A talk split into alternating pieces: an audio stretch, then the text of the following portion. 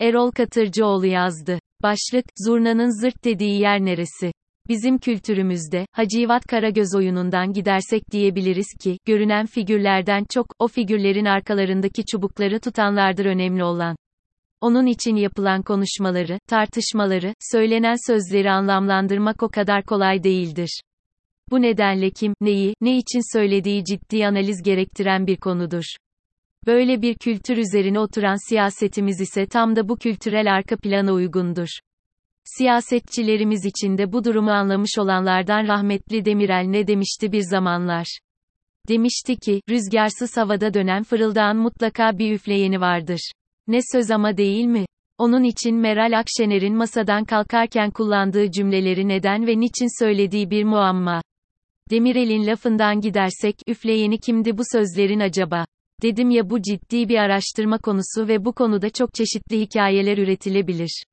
Mesela denebilir ki, hoş zaten deniyor ya, bu adımın arkasında Cumhur İttifakı var. Ya da, derin devlet öyle istiyor. Ya da zaten partinin yapısı tam oluşmamıştı, aralarında ülkücülerin de olduğu liberaller ve de kemalistler vardı üfleyenler ülkücülerdi vesaire durum öyle ki bunların hepsi de doğru olabilir. Ama yine de kesin bir karar vermek için yetmez. Dedim ya iş zor. Bu yazıyı yazmakta olduğum şu saatlerde Meral Akşener'in masaya yeniden döneceği haberi kanallara düştü. Ekrem İmamoğlu ve Mansur Yavaş'ın yetkili Cumhurbaşkanı yardımcıları olmaları koşuluyla masaya dönecekmiş. Ne diyelim? Hayırlısı. Dünyada küreselleşmenin günümüzdeki sonuçlarından biri ulus devlet çatısı altındaki farklı kimliklerin bir iç mücadeleye girmiş olmalarıdır. Bugün, kendini ulus devletin sahibi gibi gören kimlik ya da kimlikler ile öyle görmeyen ama güneşin altında kendi yerlerini isteyen kimlikler arasında bir mücadeleye tanıklık ediyoruz. Daha net söylersek bugün Türkiye'de devletin sahibi olarak kendini gören iki grup var ve bu gruplar birer ittifak kurmuş durumdalar, Millet ve Cumhur İttifakları. Bir de kendilerini devletin sahibi gibi görmeyen ama kendi kültürlerini ve haklarını güvence altına almaya çalışan Kürtler, Aleviler ve onlarla birlikte davranan sol ve sosyalist kesimler var. Dün Meral Akşener'in masadan kalkması ve bugünse yeniden oturmak istemesiyle bu siyasal yapılaşmanın bir ilgisi var mıdır dersiniz? Bilmiyoruz. Ama bildiğimiz bir şey varsa Millet İttifakı, içinde Cumhuriyeti kuran parti CHP, Cumhur İttifakı'ndan da çok kendini devletin sahibi olarak görüyor. O nedenle de Cumhur İttifakı'nın o hal koşullarıyla ve bir takım seçim oyunlarıyla iktidara geldiğini ve artık miadını doldurduğunu ve gitmesi gerektiğini söylüyor. Öte yandan Cumhur İttifakı da milliyetçilerin ve muhafazakarların birlikteliğini temsil ettiğini ve devletin asıl sahibinin kendileri olduğunu söylüyor.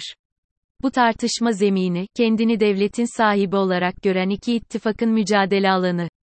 Peki burada sahiplikten öte, özgür ve eşitçe bu ülkede yaşamak isteyen Kürtler, Aleviler ve sol, sosyalistler bu tablonun neresine düşüyor?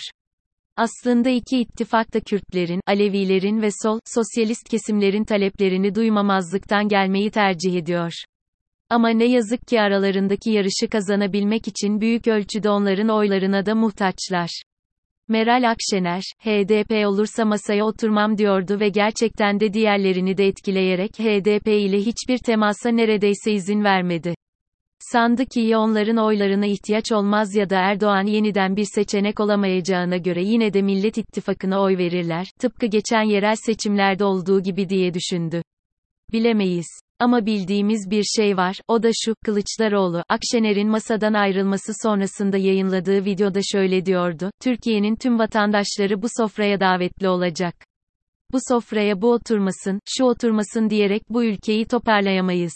Birilerini hor görerek, göz ardı ederek Türkiye'yi değiştiremeyiz. Doğrusu bu sözlerin bazılarının uykularını kaçırmış olma ihtimali oldukça yüksek. Öyle ya, devletin sahibi olduğunu düşünen bir ittifakın muhtemel lideri olarak Kılıçdaroğlu'nun, ittifakın sınırlarını, içine Kürtleri, Alevileri, sol ve sosyalist kesimleri de katarak büyüteceğini söylemesi ittifakın iktidara gelmesini sağlayacağı gibi, dışlanmış bu kesimlerin taleplerini de gündeme getireceği anlamına gelmiyor mu? Acaba diyorum, zurnanın zırt dediği yer de burası mıydı? Ne dersiniz?